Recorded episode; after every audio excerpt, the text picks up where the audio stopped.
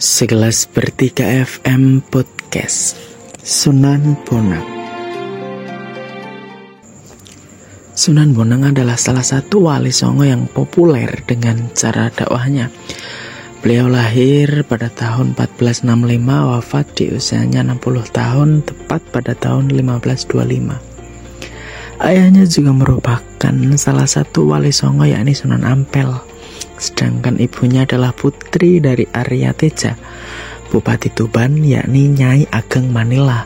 Sejak kecil beliau sudah mendapat pendidikan nilai-nilai Islam. Kecerdasan dan keuletannya dalam menuntut ilmu menjadikannya orang yang menguasai banyak hal, mulai dari fikih, usuluddin, tasawuf, seni, sastra, arsitektur, hingga bela diri seperti pencak silat. Asal usul namanya Sunan Bonang berasal dari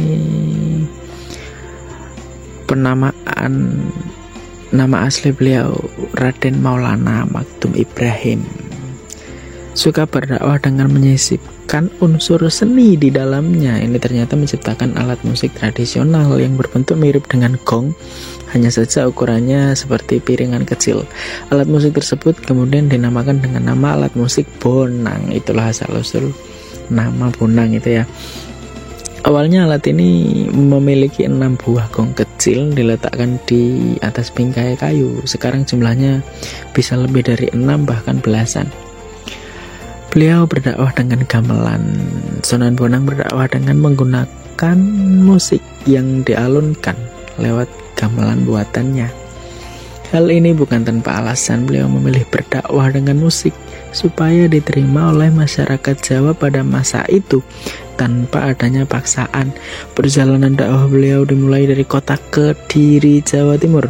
Saat itu beliau mendirikan sebuah langgar atau musola yang berlokasi di pinggir Sungai Berantas tepatnya di desa Singkal. Setelah berdakwah di sana Sunan Bolang lanjut dakwah di Demak saat di Demak beliau uh, di desa Bonang. Konon beliau juga mendapat julukan sebagai Sunan Bonang karena bermukim di sana. Untuk berdakwah di Pulau Jawa tentunya tidak mudah karena pada masa itu masyarakat Jawa punya adat istiadat yang sangat kental dan kebanyakan masih memegang teguh unsur kejawen.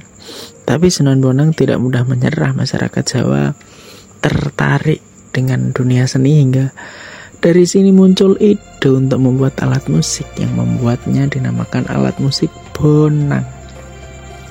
Saat akan memulai dakwah Sunan Bonang akan memainkan gamelan bonang sehingga keluar suara merdu yang bisa menarik perhatian orang.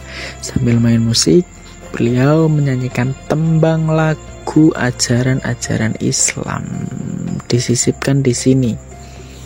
Selain itu, menggunakan gamelan juga sering berdakwah dengan menggunakan wayang. Tentu pertunjukan wayang akan menarik masyarakat Jawa. Pernah dengar lagu Tombo Ati? Lagu Tombo Ati ini diciptakan oleh Sunan Bonang.